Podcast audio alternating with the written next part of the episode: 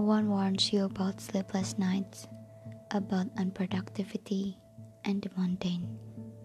No one tells you growing up that one day you'll find yourself bleeding your wounds out on the bedroom floor or how bathroom are sanctuaries. No one tells you about the fatal attraction toward the unhealthy that you adopt time and time again.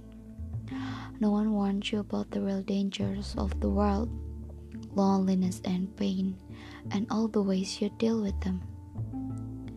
They tell you not to smoke or drink, to have sex, but they forget to teach you kindness to yourself. They forget to teach you self love. They forget to teach you how to cope with, with rejection and pain. They tell you to forgive, but they never teach you how.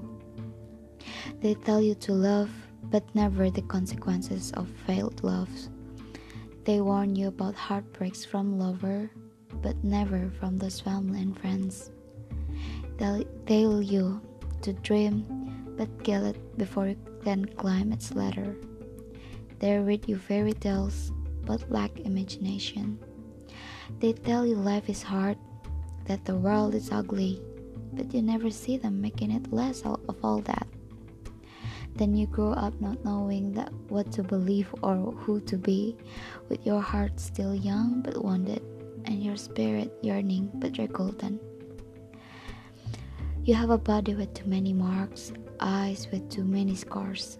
You carry hope like a scared flower. All its petals fall each time the world disappoints you, and instead of abandoning it, you go tap it back together. And here you are, all patched up, old cotton clothes, and rusty car parts. You're barely alive, and in love with the idea of life could live up to be. And though it never does, you never give up. And I would say that's what makes you strong. That that's what makes you beautiful. But all it makes you is a dreamer. People never teach us these things growing up because they do carry flowers of their own.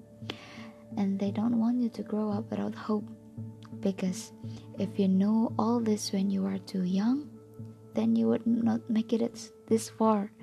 And it would be a shame because there is so much more to live than all this, and the only way to have it all is to carry the flower of hope in your heart.